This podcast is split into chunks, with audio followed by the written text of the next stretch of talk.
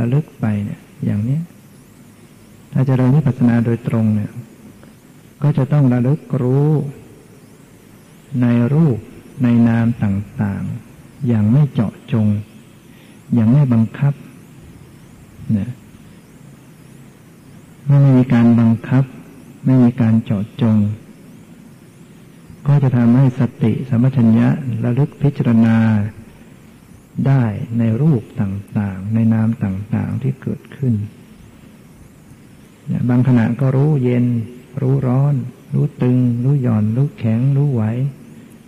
รู้ความคิด บางขณะรู้ ได้ยินเสียง บางขณะรู้การไหว สลับสับเปลี่ยนกันรวดเร็ว ทั่วตัวทั่วจิตใจ ถ้าลืมตาอยู่ ก็มีการเห็นอยู่ระลึก มีการไหวหนังตากระพริบมีความรู้สึกไหวมันก็มีการกระทบเหมือนกันที่หนังตาก็มีโผฏพารมกระทบทำให้รู้สึกตึงรู้สึกไหวลูกตากรอดกรอบกลิ้งมีเสียงมากระทบหูได้ยิน บางขณะก็มีกลิ่น มีรส มีไหวมีตึงที่ใบหน้า แม้แต่ในศีรษะ เพราะว่าสมองประสาท ต้องทำงานตามกระแสจิต จึงทำให้มีการกระสัมผัสมีความเคลื่อนไหวในสมอง ผู้ปฏิบัติจะสัมผัสให้รู้สึกมันมีความไหวความตึงความไหวใน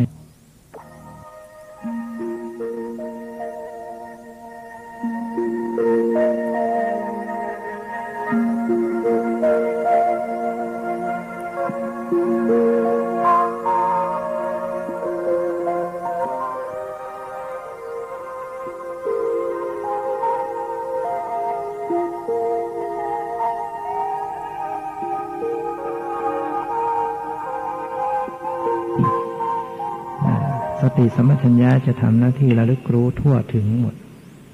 ไม่ว่าจะเย็นตรงไหน ตึงตรงไหน แข็งตรงไหนไหวอยู่ตรงไหน เล็กๆน้อยๆในส่วนย่อยในกาย ในที่สุดแม้ว่ามันจะมีความรู้สึกที่เบามาก ความไหวความสะเทือนที่เบามากที่ละเอียดอ่อนลงไปเมื่อปฏิบัติไปปฏิบัติไป จิตมีความละเอียดขึ้น มีสมาธิขึ้น ลมให้ใจละเอียดขึ้น ก็ทำให้การสัมผัสนั้นเบาลมมันนุ่มนวลลมหายใจเข้าออกมันนุ่มนวลความสัมผัสในกายก็ละเอียดอ่อนทำให้ความไหวความตึงความรู้สึกนั้นมันมันเบามาก ผู้ปฏิบัติก็ต้องเพิ่มความแยบคายนะนะต้องมีความแยบคายขึ้นไปอีก คือมีความสังเกตอย่างละเอียดอ่อนนะต้องใช้ความละเอียดอ่อนในการที่จะจับที่จะสัมผัส ความไหวความสะเทือนที่เบาๆนั้นได้นะที่มีอยู่กระทบอยู่ทั่วร่างกายนะหรือมีเวทนาอยู่เล็กๆน้อยๆนะปฏิบัติจึงเหมือนกับว่า ได้กำหนดอยู่ที่เวทนา อันนี้ไม่พ้นเวทนามันจะต้องมีอยู่ เวทนาต้องเกิดขึ้น ไม่งั้นก็ไม่รู้สึกที่มันรู้สึกเย็นร้อนหนอนแข็งหย่อนตึงขณะนั้นก็มีเวทนาอยู่ทำให้รู้สึกทำให้เกิดความรู้สึกก็สังเกตไปในความรู้สึกเพราะนั้นมันมีลักษณะรู้สึกที่เป็นทุกข์ทุกข์เล็กๆน้อยๆอยู่ทั่วตัวเนี่ย นะให้สังเกตดูนะอย่าให้เลยไป สู่รูปร่างสันฐาน ให้รู้แค่ความรู้สึกดูรู้อยู่ในความรู้สึกที่กาย ดูรู้อยู่ในความรู้สึกที่จิตใจ ดูรู้อยู่ที่ลักษณะของจิตโดยตรง ที่มีการรับรู้รับรู้รับรู้อยู่ มีสติระลึกรู้อาการอยู่ในจิต อาการในจิต หรือว่าสิ่งที่ประกอบกับจิต นอกจากจะมีอย่างอื่นแล้ว มันก็ยังมีตัวสติ มีตัวปัญญาประกอบอยู่ในจิตอยู่ด้วยถนั้นสติมันก็เป็นตัวลักษณะการระลึกรู้ระลึกระลึกนะตัวปัญญามันก็เป็นตัวพิจารณา เป็นตัวทำความเข้าใจ ทั้งสติปัญญานี้ก็จะต้อง เอามาเป็นกรรมฐานด้วยคือสติก็ต้องระลึกรู้สติ สติก็ต้องระลึกรู้ปัญญา ปัญญาก็ต้องพิจารณาสติ ปัญญาก็ต้องพิจารณาปัญญา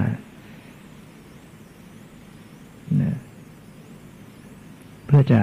ไม่ให้หลงยึดหลงติดอยู่ว่า สติเป็นเรา ปัญญาเป็นเราไม่ฉะนั้นปฏิบัติไปมันก็จะเหมือนกับว่า เรากำลังระลึกรู้ เรากำลังเข้าใจ เรากำลังรู้ เรากำลังเห็น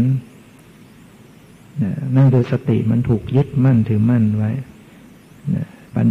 อุปาทานมันยึดสติเป็นเรา ปัญญาเป็นเรานั้นสติปัญญาก็ต้องระลึกรู้ตัวมันเอง แล้วก็ไม่ใช่รู้ครั้งเดียวต้องรู้ระลึกระลึกรู้ระลึกรู้อยู่เสมอเสมอ มันก็เห็นว่า ไอ้ตัวรู้ตัวผู้รู้นี่ มันก็ไม่มีตัวตนอะไรในความรู้สึกว่ามันเหมือนมีตัวผู้รู้ มันไม่ตัวผู้รู้อยู่ แต่เมื่อตัวผู้รู้มันดูตัวผู้รู้ มันก็ไม่มีอะไร คือมันหาย มันมันทำหน้าที่เป็นผู้รู้แล้วมันก็หาย มีแล้วก็หาย มีแล้วก็หาย การที่เห็นว่ามันมีแล้วหาย มีแล้วหายไปหมด มันก็ไม่มีตัวตน หาตัวตนไม่มี หาความเป็นเราไม่มีผู้รู้นั้นก็ไม่ใช่เรา ถ้ารู้ทุกอย่างหรือสิ่งที่มากระทบสัมผัสทุกอย่าง มันมีแต่ปรากฏแล้วก็หมดไป ปรากฏแล้วก็หมดไป ไม่มีอะไรที่มันมันคงที่ ไม่มีอะไรที่เป็นแก่นสาระ มั่นคงอยู่ ทุกอย่างประกอบกันขึ้นมาเป็นเหตุเป็นปัจจัยสลายไปทุกขณะ กระทบเปลี่ยนแปลงสลายไปทุกขณะนะเมื่อวิปัสสนาญาณเกิดขึ้นก็ต้องเห็นอย่างนี้นะไม่ใช่เห็นอย่างอื่นนะต้องเห็นสภาพธรรมที่ปรากฏหมดไป ปรากฏหมดไป ปรากฏหมดไป ยิ่งเจริญสติมีความแก่กล้าขึ้นก็เห็นละเอียดมากขึ้นมากขึ้นอยู่ นะการจะรู้เห็นละเอียดลึกซึ้งก็ไม่ใช่ไปต้องไปกดโคมเพ่งเล็งไม่ใช่อย่างนั้น แต่กลับรักษาความเหมาะสมความพอดีความเป็นกลางได้ถูกต้อง รักษาสติไม่เลยไปสู่บัญญัติได้มากขึ้นนะไม่ไหลไปสู่สมมติความเป็นรูปร่างสันฐาน ไม่ไหลไปความหมาย มันไหลก็กลับ ไหลก็กลับมาถูก ผู้ปฏิบัติเมื่อเจริญสติพิจารณามโนธาตุมโนวิญญาณ แล้วก็ธรรมธาตุสิ่งที่ปรากฏอยู่ในจิต เป็นเจตสิกต่าง ๆ ในภาษาธรรมะท่านเรียกว่าธรรมธาตุปรากฏอยู่ ตัวมโนวิญญาณตัวจิตเรียกว่าเป็นมโนธาตุมโน วิญญาณธาตุสติทำหน้าที่ระลึกรู้ธาตุเหล่านี้พิจารณาไปรู้ไป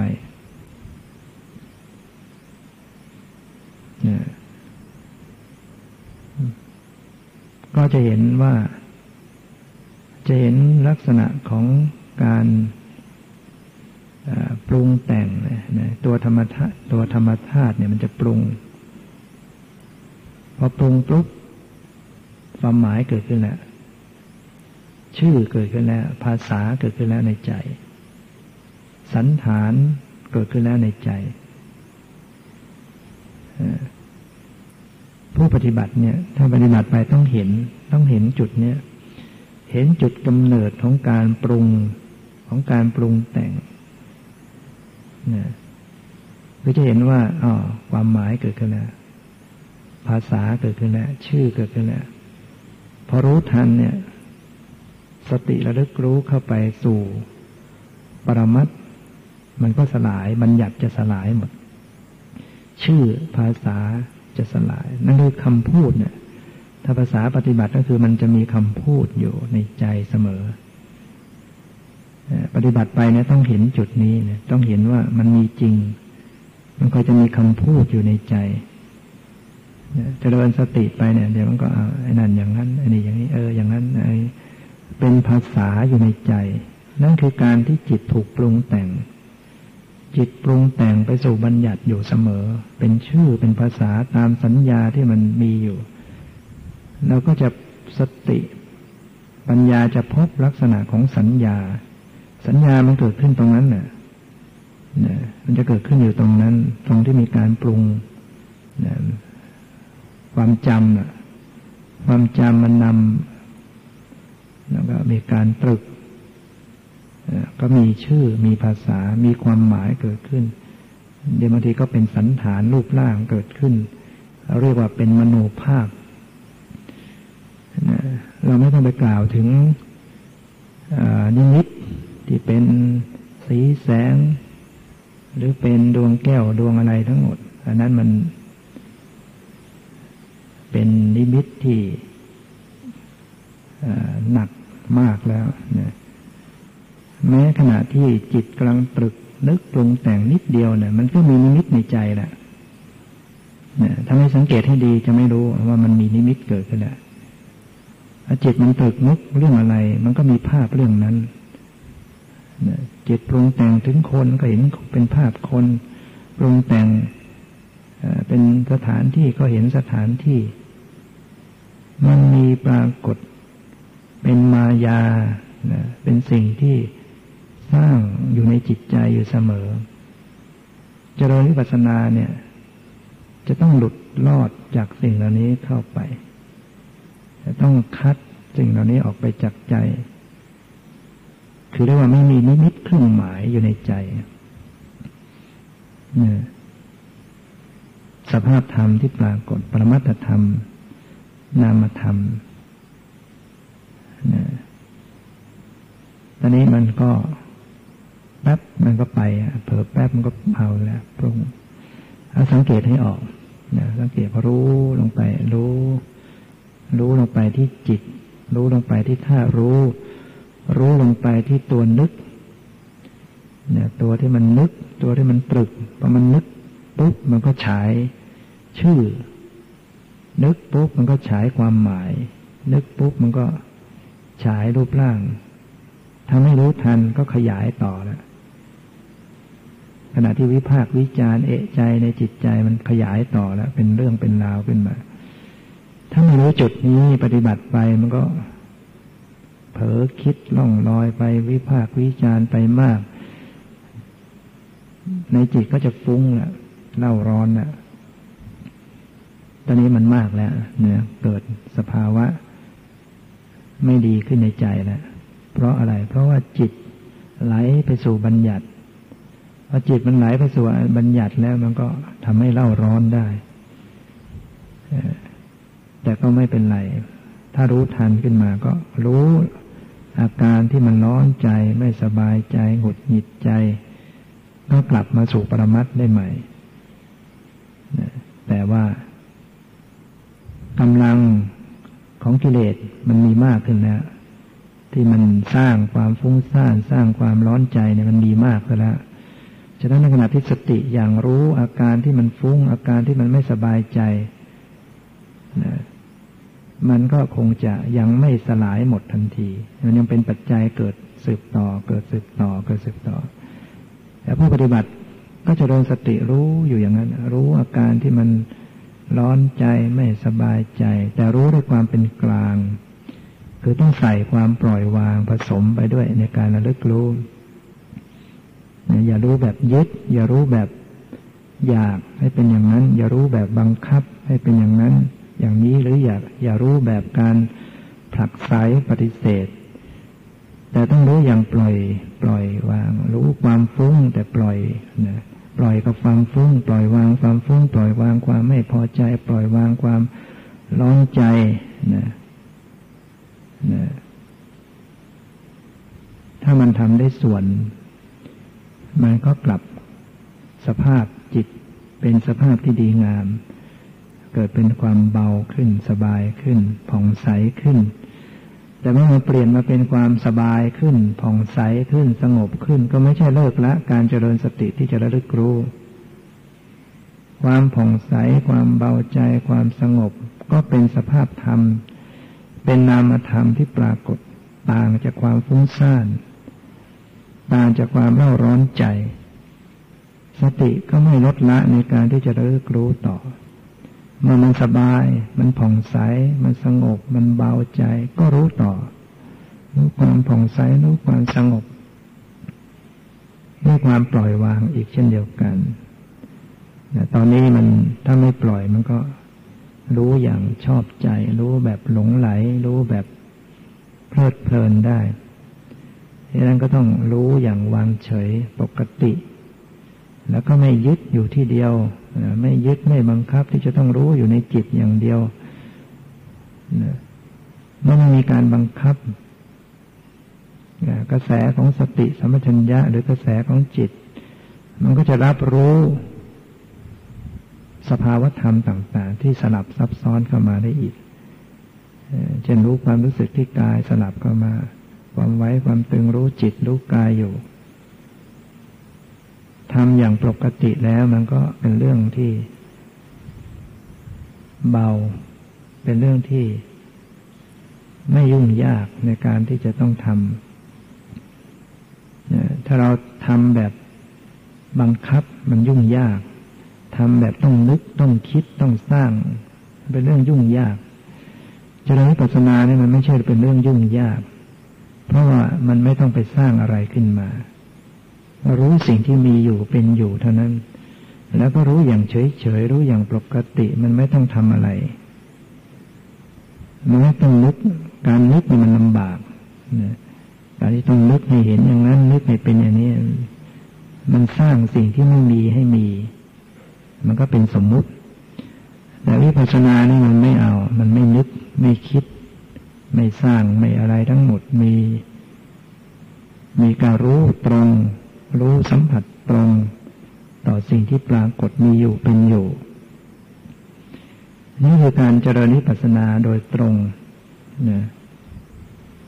ปฏิบัติแล้วก็เข้าไปรับรู้อย่างนี้เลยคือรู้ปรมัตเลยไม่เอา ไม่บริกรรม เรียกชื่ออะไรทั้งหมด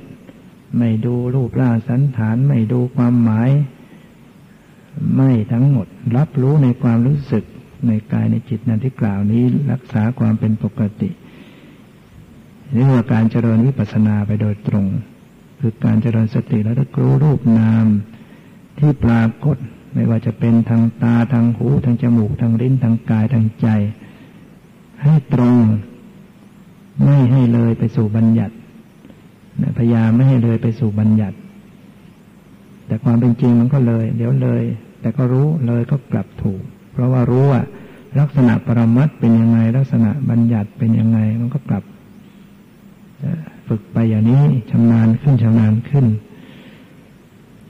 ก็มีสติสมัชัญญะเกิดขึ้นมีกำลังขึ้นนี่คือการประพฤติปฏิบัติเจริญวิปัสสนา ฉะนั้นผู้ปฏิบัตินั้น ก็จะทำได้ ไม่ว่า กำลังอยู่ในอริยาบทใด ก็ทำเหมือนกัน ไม่ต่างกันเลยนะรูปนามปรมัตธรรมไม่ต่างกัน ไม่ว่าจะนั่งยืนเดินนั่งนอนไม่ต่างกันนะถ้ามันเป็นบัญญัติขึ้นมาเราก็ดูว่ามันต่างกัน แต่ปรมัตนั้น จะยืนจะเดินจะนั่งจะนอนมันก็ มีเย็นร้อนอ่อนแข็งหย่อนตึงมีสัมผัสกระทบตึงหย่อนไหวเย็นร้อนคิดนึกรู้สึกเหมือนกัน ถ้ารับรู้เข้าไปสู่ปรมัตแล้วมันก็บอกไม่ได้ว่า ขณะนี้ยืนหรือนั่งหรือนอนหรือเดินถ้าบอกนั่นคือความหมายแล้วถ้าบอกได้ว่าขณะนี้ยืน ขณะนี้เดินนั่นคือการเป็นบัญญัติเนี่ย บอกขึ้นมาในใจเนี่ย ถ้าใจมันรับรู้ขึ้นมาว่านี่คือยืนคือเดินนั่นคือการใส่ความหมายลงไปแล้วปลว่าจริงๆ มันไม่รู้หรอก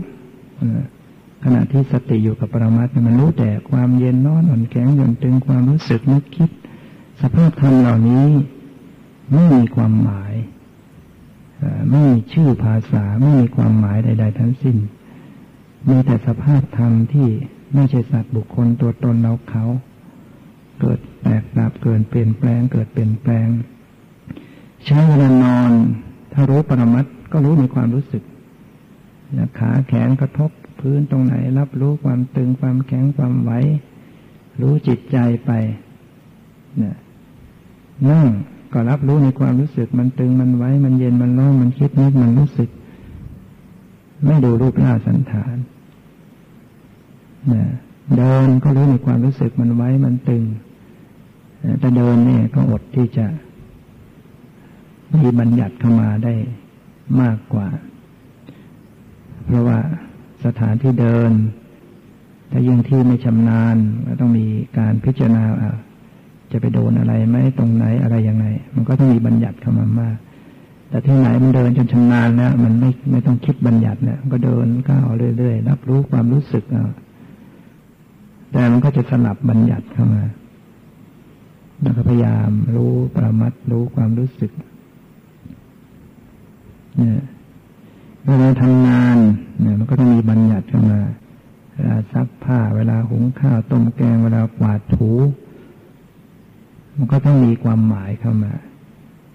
เนี่ยถ้าไม่รู้ความหมายก็ทำอะไรไม่ถูก จะเข้าห้องน้ำเปิดประตูอย่างไรจะเดินไปทางไหน จิตจะต้องตรึกนึกถึงความหมาย ซึ่งเป็นบัญญัติ แต่ก็ให้เจริญสติและลึกรู้ปรมัตสลับกันไปด้วย เดินไปก็รู้ความรู้สึกมันไหวมันตึงมันแข็งมันรู้สึกจิตใจอย่างไร รับรู้ อาการจริง ๆ ที่ปรากฏ สลับกันไป บางขณะมันก็รู้บัญญัติ บางขณะก็สู่ปรมัตความไวของสติมันก็เหมือนกับว่า รับรู้ปรมัตอยู่เสมอๆเนี่ยก็สามารถจะเห็นธรรมรู้ธรรมรู้สภาวะเกิดดับในขณะที่เดินยืนนั่งหรือนอนได้แต่ถ้าขณะที่นั่งอยู่นิ่งๆหรือนอนอยู่นิ่งๆหรืออยู่เฉยๆอันนี้ก็มีโอกาสที่จะสลัดบัญญัติได้ทั้งหมดเพราะเราไม่ต้องทำอะไร ไม่ต้องใช้ความหมายอะไร นะ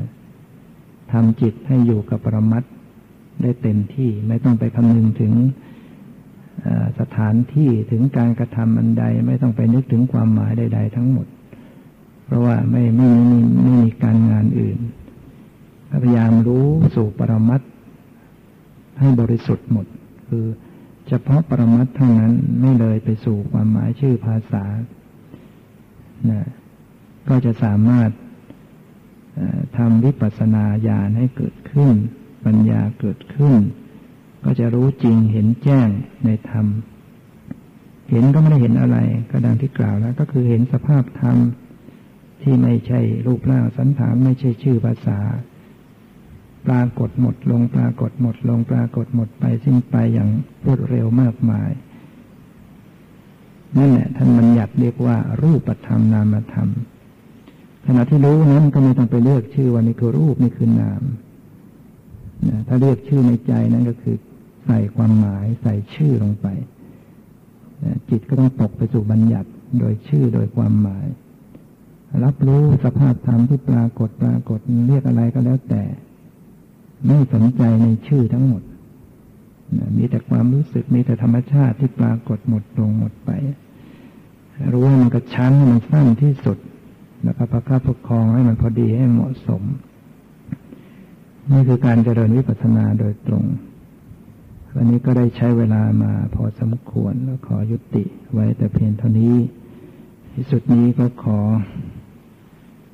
ทุกท่านได้เจริญเข้าสู่วิปัสสนาโดยตรงบรรลุมรรคผลนิพพานโดยทั่วหน้ากันเถิด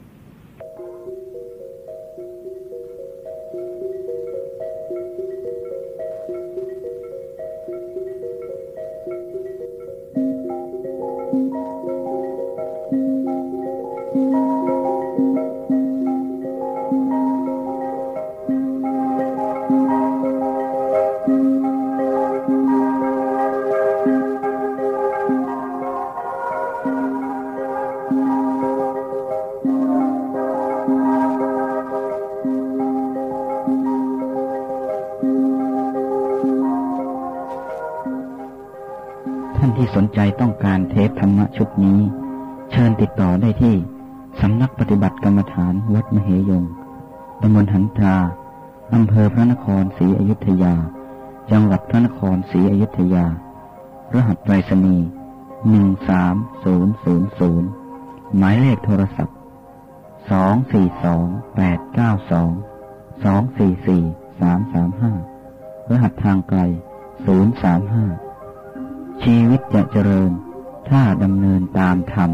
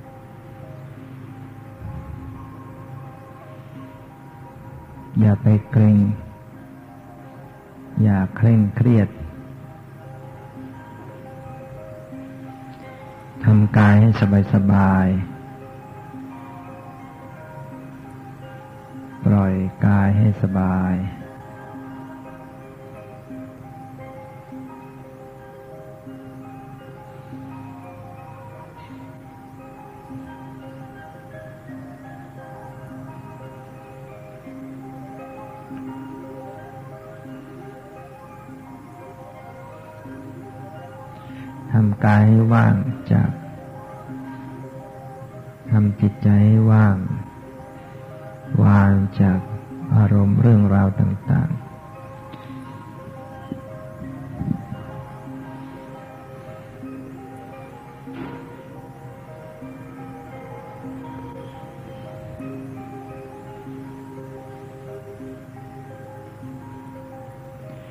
สำรวมจิตใจไว้นิ่ง ๆ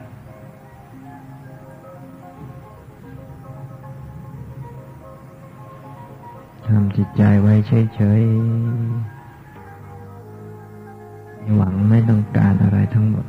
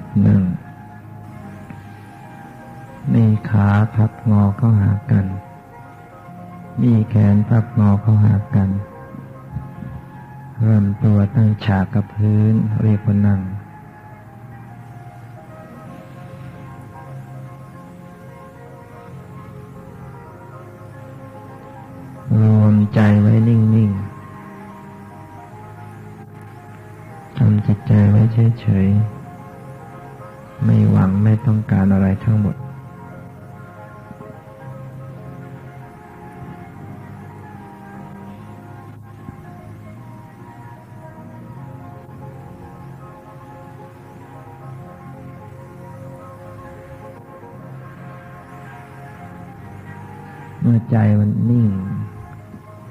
เหมือนน้ำใสไร้ว่าเริ่มปรากฏ เมฆสวยสด จึงสะท้อนซ้อนเงาใส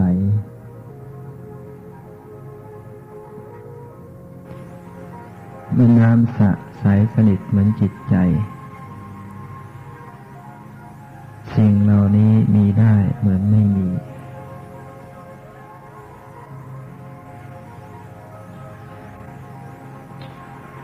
เมื่อใจมันนิ่ง มันก็มีความใส ก็จะได้เห็นธรรม เห็นธรรมชาติในกายในจิต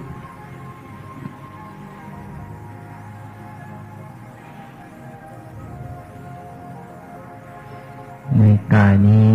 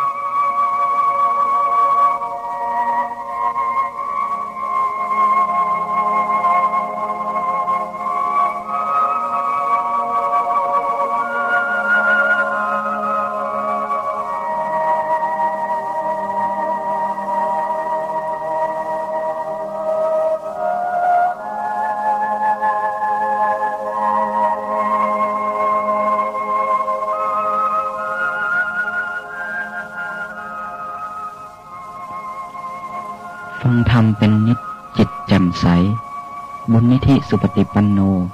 เพื่อการศึกษาปฏิบัติวิปัสสนากรรมฐาน การเผยแผ่ธรรมะ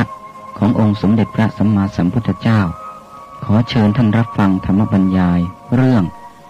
การเจริญวิปัสสนาโดยตรง โดยพระครูเกษมธรรมทัตหรือหลวงพ่อสุรศักดิ์เขมรังสี แสดงไว้เมื่อวันที่ 17 สิงหาคม 2538 ณสำนักปฏิบัติกรรมฐานวัดมเหยง จังหวัดพระนครศรีอยุธยา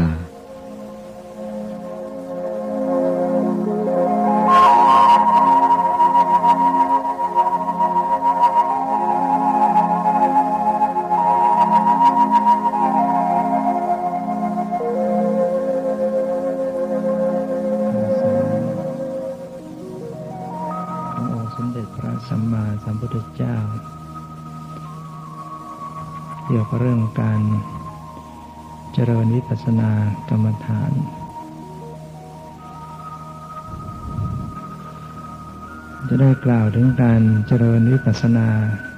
กรรมฐานโดยตรงสำหรับผู้ที่มีสติปัญญา สามารถที่จะเจริญ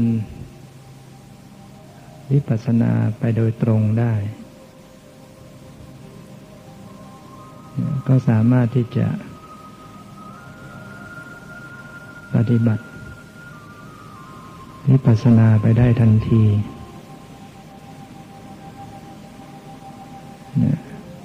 ไม่ต้องมุ่งเน้นไปสู่สมาธิคือมุ่งไปสู่ปัญญาโดยตรง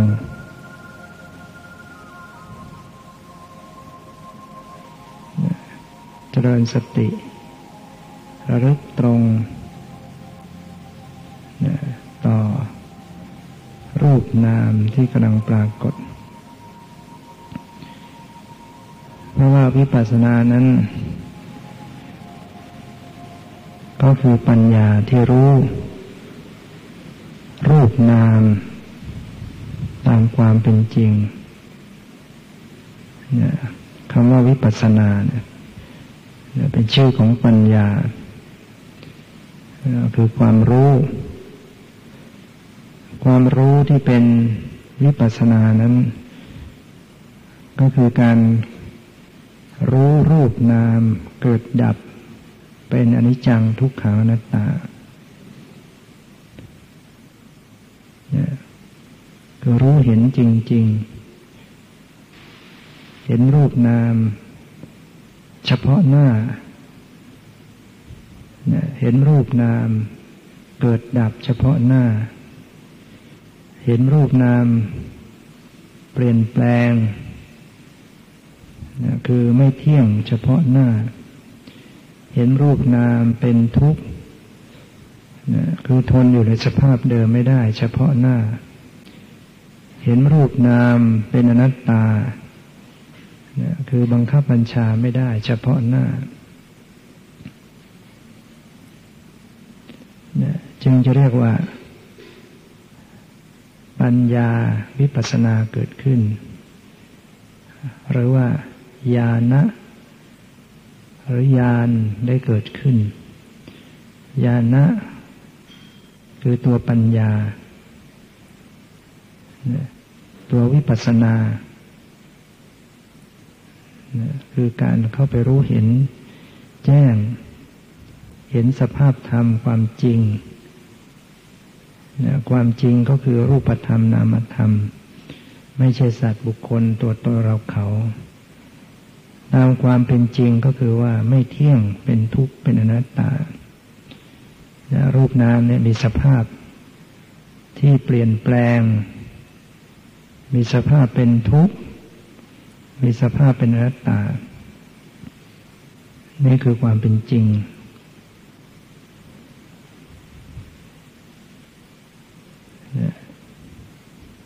ฉะนั้นเมื่อมีความเข้าใจว่าลักษณะของปัญญาที่เกิดขึ้นเป็นอย่างนี้ คือรู้แจ้งเห็นจริงอย่างนี้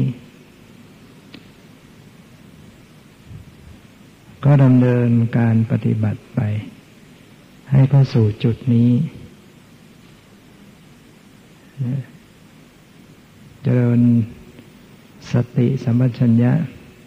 ให้เข้าสู่จุดของความรู้แจ้ง คือการเข้าไปเห็นรูปนามเกิดดับเป็นอนิจจังทุกขังนัตตาเฉพาะหน้า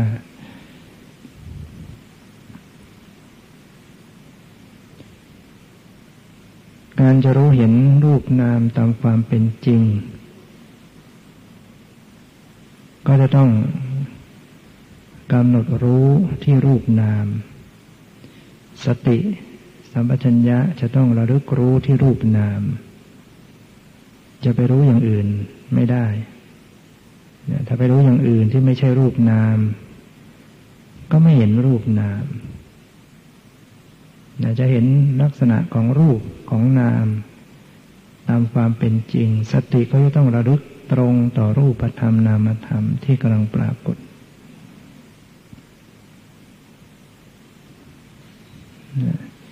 เพราะฉะนั้นเมื่อลงมือประพฤติปฏิบัติ ถ้ามีสติปัญญา ที่จะสามารถเข้าใจ การที่จะระลึกรู้ตรงต่อรูปนามได้ ก็รู้นะก็ระลึกรู้รูปนามไปเลย ไม่ต้องนะเสียเวลาในการที่จะไปเจริญทางสมาธินะไม่ต้องไปอาศัยรูปแบบ สมมติบัญญัติต่าง ๆ ใด ๆ ทั้งสิ้นนะ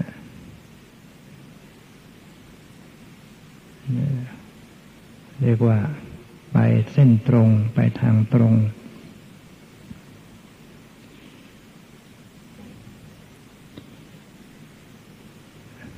สติระลึกตรงต่อรูปนามที่กำลังปรากฏ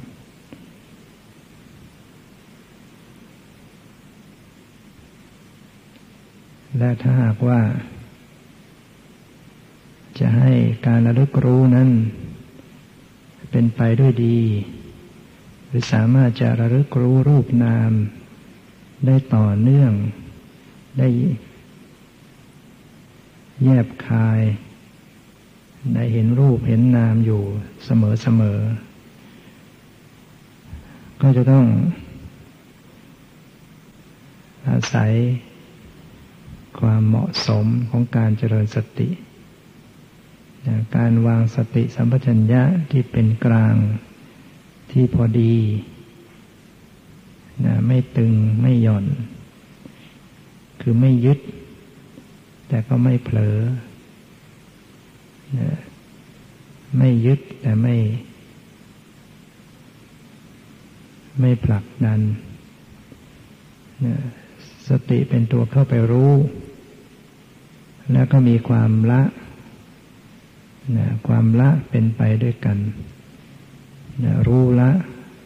ต่อรูปนามที่เกิดขึ้นรูปนามก็ต้องละนะสติที่ระลึกรู้รูปนามนั้นต้องละนะต้องละทุกอย่างแม้ว่ารูปนามเป็นของจริงที่จะต้องรู้จะต้องกำหนดรู้ก็ตาม แต่ก็ต้องละวาง ต้องปล่อยวาง เมื่อเข้าใจจุดของการวางสติสมัชัญญะที่ถูกต้อง เข้าใจอารมณ์ที่เป็นรูปเป็นนามอย่างถูกต้อง หน้าที่ก็คือฝึกหัดปฏิบัติเรื่อยไป พยายามฝึกสติให้คงอยู่กับรูปนามอย่างพอดีเสมอๆไปทำสติเจริญสติให้เกิดขึ้นเกิดขึ้นอยู่เสมอเสมอ ต่อรูปนามที่กำลังปรากฏ ก็มีหน้าที่อยู่แค่นี้นะหน้าที่ของผู้เจริญวิปัสสนานะคือการเพียรเจริญสติ เพียรตั้งสติให้ระลึกรู้ตรงต่อรูปนามที่กำลังปรากฏ ด้วยความเหมาะสมด้วยความเป็นกลาง ด้วยความพอดี นั่นคือรู้ละ รู้ปล่อยอยู่เสมอ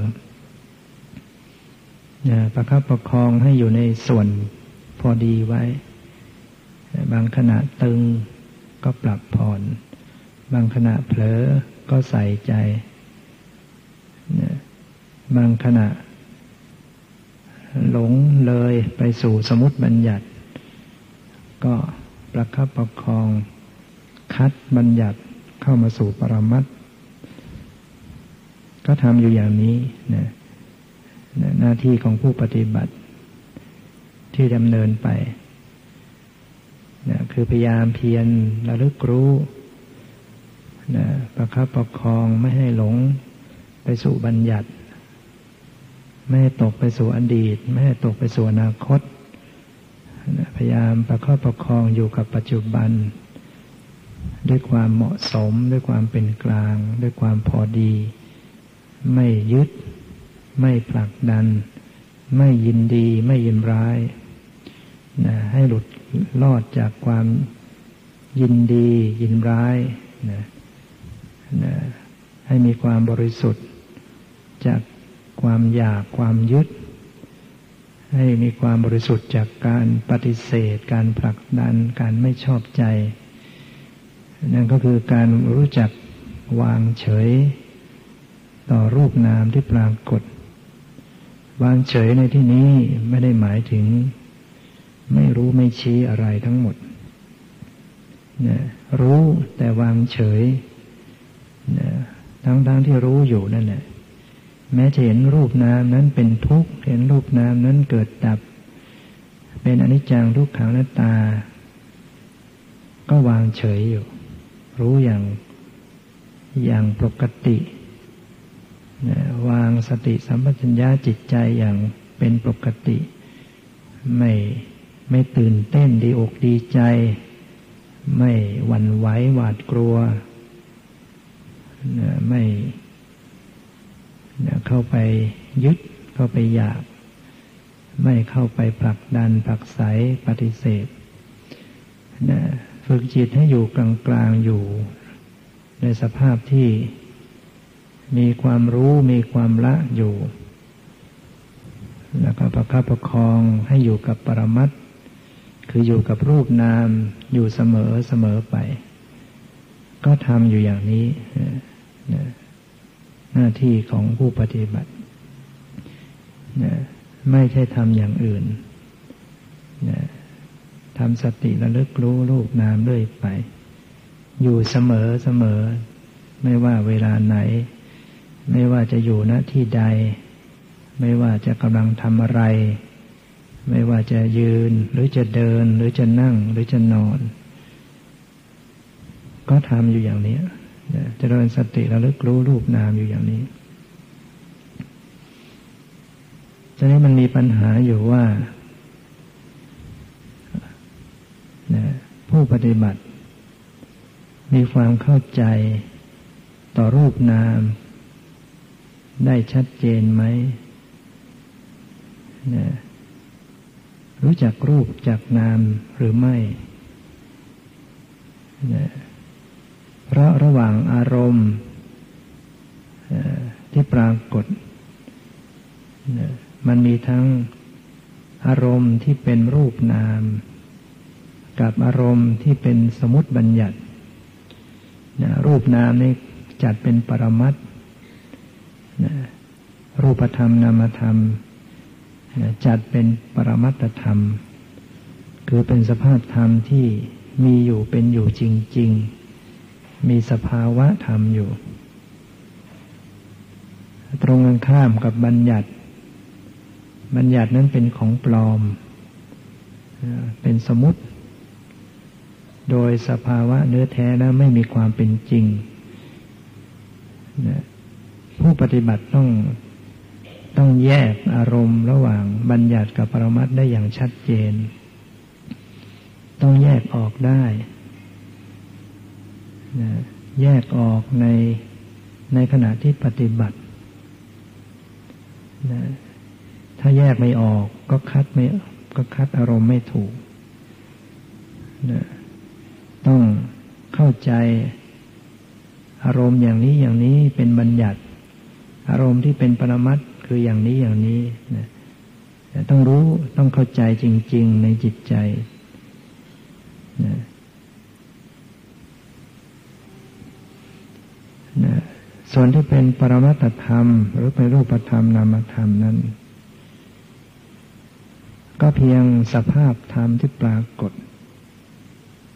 มีอยู่เป็นอยู่จริง ๆ ไม่ใช่รูปร่างสันฐาน ไม่ใช่ความหมาย ไม่ใช่ชื่อภาษา อย่างที่กายแค่ปรมัตก็คือความรู้สึกเป็นความไหว ความตึง ความหย่อน ความเย็น ความร้อนขณะที่รูปคือเย็นร้อนอ่อนแข็งหย่อนตึงมากระทบ ประสาทกายซึ่งเป็นปรมัตธรรมด้วยกัน เกิดการสัมผัส เกิดการรับรู้ขึ้นทางกาย เกิดความรู้สึกขึ้นทางกาย เกิดภาษะขึ้นทางกาย ให้เป็นความรู้สึกเย็นบ้าง รู้สึกร้อน รู้สึกอ่อน รู้สึกแข็ง รู้สึกหย่อน รู้สึกตึง อันนี้แหละคือปรมัตธรรมนะถ้าระลึกรู้ที่ปรมัตจะต้องไม่เลื่องเลยไปสู่รูปร่างสันฐาน ไม่ล่วงเลยไปสู่ความหมาย ไม่ล่วงเลยไปสู่ชื่อภาษาต่างๆ ฉะนั้นถ้าจะเจริญนิพพานาไปโดยตรง ก็ตั้งสติระลึกรู้ตรงต่อปรมัตรู้ที่ความรู้สึกมันไหวมันตึงมันเย็นมันร้อนมันอ่อนมันแข็ง อย่าให้เลยไปสู่บัญญัติ คืออย่าให้เห็นเป็นรูปร่าง เป็นท่อนแขนท่อนขาเป็นท่อนหน้าท่อนตาท่อน สวงอกหน้าท้อง รูปร่างสันฐานท่าทางของกาย อย่าให้เลยไป ถ้าเลยไปก็เป็นบัญญัติแหละให้อยู่แค่ความรู้สึกอยู่ที่ความรู้สึกมันไว้ไว้ตึงตึงเย็นเย็นร้อนร้อนอ่อนอ่อนแข็งแข็งอยู่ทั่วร่างกาย นี่คือปรมัตธรรม นะต้องเข้าเข้าใจนะเข้าใจอารมณ์ ปรมัตบัญญัติให้ให้ออกให้เข้าใจ แล้วก็จึงจะดำเนินไปให้ถูกต้องนะต้องเข้าใจว่าพอเป็นรูปร่างสันฐาน ท่อนแขนท่อนขา รูปร่างหน้าตาขึ้นมา มันเป็นบัญญัติแล้ว มันไม่ใช่จริงแล้วบางคนปฏิบัติไป ก็หลงอารมณ์นะฟังครูบาอาจารย์ว่าต้องให้รู้จริงว่าเรากำลัง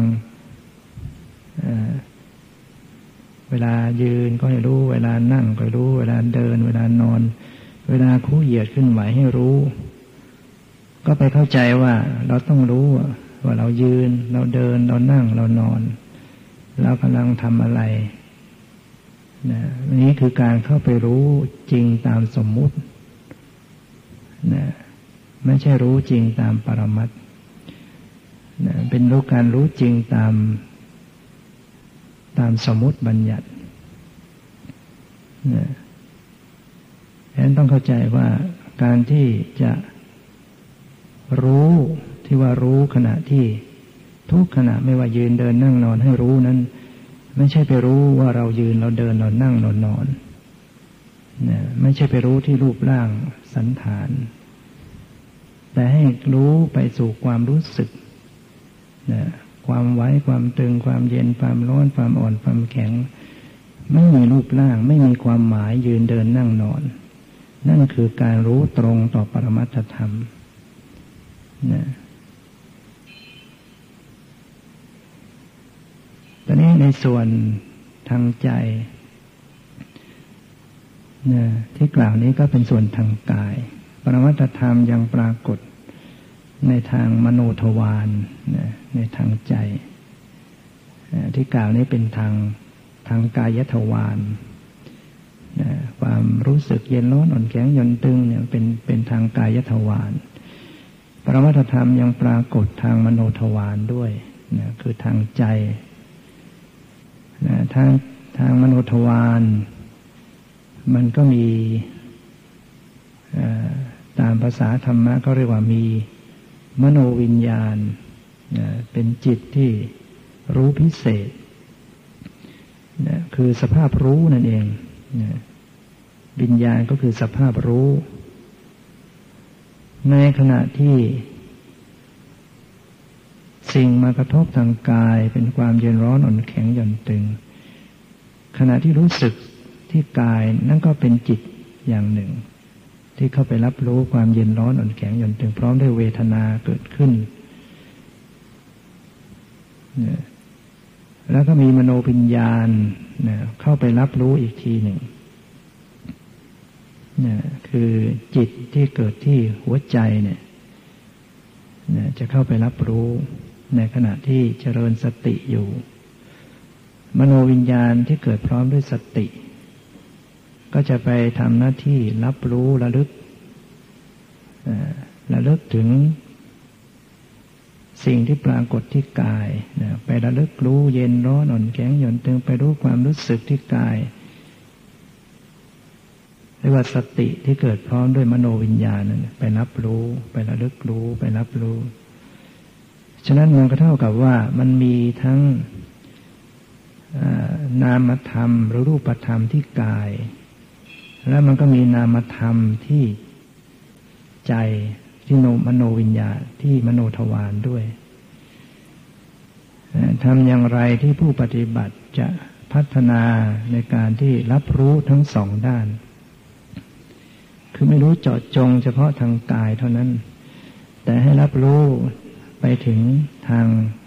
มโนทวารด้วยหรือทางใจด้วยนะทางกายก็มีความรู้สึกแหละรู้สึกเย็นร้อนอ่อนแข็งหย่อนตึง ทางใจนะั้นมันก็มีสภาพรับรู้ มีธาตุรู้นะธาตุรู้สภาพรับรู้เนะี่ยคือมโนวิญญาณ เกิดพร้อมด้วยสติก็ทำหน้าที่ไประลึก ฉะนั้น มันก็ต้องมีมโนวิญญาณเกิดขึ้นอีกอีกอันใหม่ ที่เป็นไปพร้อมด้วยสติที่จะกลับระลึกรู้มโนวิญญาณด้วยกันสติที่เกิดพร้อมด้วยมโนวิญญาณ ระลึกรู้มโนวิญญาณ ที่เกิดขึ้นพร้อมด้วยสติ อันนี้เป็นภาษาธรรมะหรือจะพูดเป็นภาษาปฏิบัติ ก็คือให้รู้ ให้ตัวรู้เนี่ยนะมันไปกำหนดรู้ตัวรู้ด้วยนะไอ้ตัวรู้เนี่ยไปรู้อยู่ทางกายอย่างเดียวไม่ได้ ต้องให้มันรู้ตัวมันเองนะนะตัวรู้นอกจากจะรู้ความรู้สึกที่กายแล้ว มันจะต้องมีการรับรู้ตัวมันเองคำว่ารู้ตัวมันเองนั่นไม่ใช่หมายไม่ได้หมายถึงว่ารู้เป็นตัวเป็นตน ตัวของ มโนวิญญาณมันก็เป็นเพียงสภาพรู้ คือให้สภาพรู้นั่นแหละมันรับรู้สภาพรู้สภาพรู้รับรู้สภาพรู้ไม่เฉพาะแต่การไปรับรู้ความรู้สึกที่กาย คือรู้สึกเย็นร้อนอ่อนแข็งหย่อนตึงเท่านั้น แต่ให้มันมีการ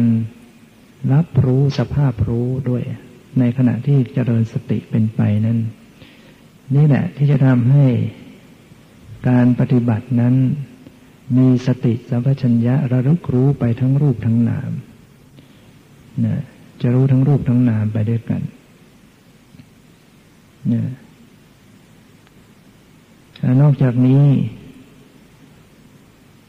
ในสภาพรู้นั่นน่ะรู้ว่ามโนวิญญาณที่เกิดขึ้นนั้น มันมีสิ่งเข้าไปประกอบอยู่ด้วย มันไม่ได้เกิดขึ้นมาโดยลำพัง มันมีสิ่งเข้าไปประกอบอยู่หลายชนิดด้วยกัน แต่ละขณะแต่ละขณะ สิ่งที่เข้าไปประกอบอยู่ด้วยนี้ถ้าเรียกตามภาษาธรรมะว่าเจตสิกซึ่งเป็นนามธรรมเหมือนกัน เมื่อมันประกอบประกอบกับมโนวิญญาณ มันก็ ทำหน้าที่ไปรู้เหมือนกัน มโนวิญญาณไปรู้อารมณ์ใด มันก็ไปทำหน้าที่รู้อารมณ์นั้นเหมือนกัน มโนวิญญาณอาศัยหาไทยวัตถุเกิด เจตสิกนี้มันก็อาศัยหัตถยวัตถุเกิด เมื่อวโนวิญญาณดับไอ้เจตสิกที่เข้าประกอบเหล่านี้ก็ดับเมื่อโนมโนวิญญาณอันใหม่เกิด เจตสิกเหล่านี้มันก็เกิดพร้อม เกิดขึ้นพร้อม ดับไปพร้อม รับรู้อารมณ์พร้อม อาศัยที่เดียวกัน ตามภาษาธรรมะ ตามภาษาผู้ปฏิบัติ ตามความเข้าใจของผู้ปฏิบัติแล้ว การระลึกรู้สิ่งที่ประกอบกับมโนวิญญาณ ก็คือการระลึกรู้ไปที่อาการในจิต หรือความรู้สึกในจิตนั่นแหละ ซึ่งมีประเภทต่างๆ มีอาการต่างๆ ว่าจิตขณะนี้มีอาการรู้สึกสงบ ก็รู้อย่างรู้อาการของความสงบ หรือว่ามันไม่สงบก็อย่างรู้อาการที่ไม่สงบ มันมีความเอิบอิ่ม ก็ระลึกพิจารณาความเอิบอิ่ม มันมีความผ่องใส ก็ระลึกพิจารณาลักษณะความผ่องใส มันเกิดความยินดีพอใจ ก็ระลึกพิจารณาลักษณะความยินดีพอใจ มันเกิดความรู้สึกไม่พอใจ ก็ระลึกพิจารณาลักษณะความไม่พอใจ มันเกิดความรู้สึกท้อถอย ก็ระลึกพิจารณาลักษณะความท้อถอย มันเกิดวิภาควิจารขึ้นในจิตไอ้นั่นอย่างนั้นอย่างนี้ก็ระลึก รู้พิจารณาทันทีบางทีมันเหมือนกับว่า มันเอะ เอะขึ้นมาในใจ เอะใจก็ระลึกรู้ทันทีกำลังสงสัยอะไรเป็นอะไร ก็รู้ทันที รู้ลักษณะความสงสัย ไม่คอยเวลา ไม่ต้องไปตั้งท่า คอยเวลาอะไรทั้งหมด สติต้องฉับพลันต้องรู้ทันที ไม่เสียเวลาระลึกรู้ตรงแล้วก็รู้ทันที ใช้ความสังเกตการเปลี่ยนแปลง ความหมดไป ความสิ้นไปด้วยขณะนั้นหน้าที่ของของสัมปชัญญะเนี่ยมันจะทำหน้าที่ในการที่จะพิจารณาเรียกว่ามีตัววินิจฉัย ตัวธรรมะตัวพิจารณา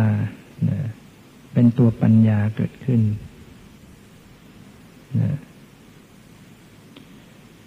แต่ว่าพิจารณาเพียงชั่วขณะ ปัจจุบันเท่านั้น ชั่วขณะปัจจุบัน ชั่วขณะแวบเดียว แวบเดียวผ่านไป แวบเดียวผ่านไป ไม่ติดไม่ยึดในสิ่งที่กำลังพิจารณาอยู่คือปล่อย ระลึกสังเกตความเปลี่ยนแปลงก็ปล่อย แล้วก็ระลึกรู้อันใหม่ รู้อันใหม่ รู้อันใหม่ รู้อันใหม่เรื่อยไปเนี่ยแล้วก็อย่าเผลอไปยึดเนี่ยต้องคอยสังเกตคอยปรับคอยผ่อนคอย ปรับให้มันสมดุลอยู่เสมอเนี่ยอินทรีย์เนี่ย ปรับอินทรีย์ให้สม่ำเสมอ ตัวสติสมาธิ ปัญญาความเพียรไปตั้งใจจงใจ เพ่งเล็งเกินไปก็ไม่ดี เผลอไปก็ไม่ได้ ต้องรู้ แต่ก็ต้องละละไปก็ต้องพร้อมที่จะรู้อันใหม่ ถ้ามันมีความเหมาะสมเป็นกลางเป็นความพอดีดำเนินสติระลึกไปเนี่ยอย่างนี้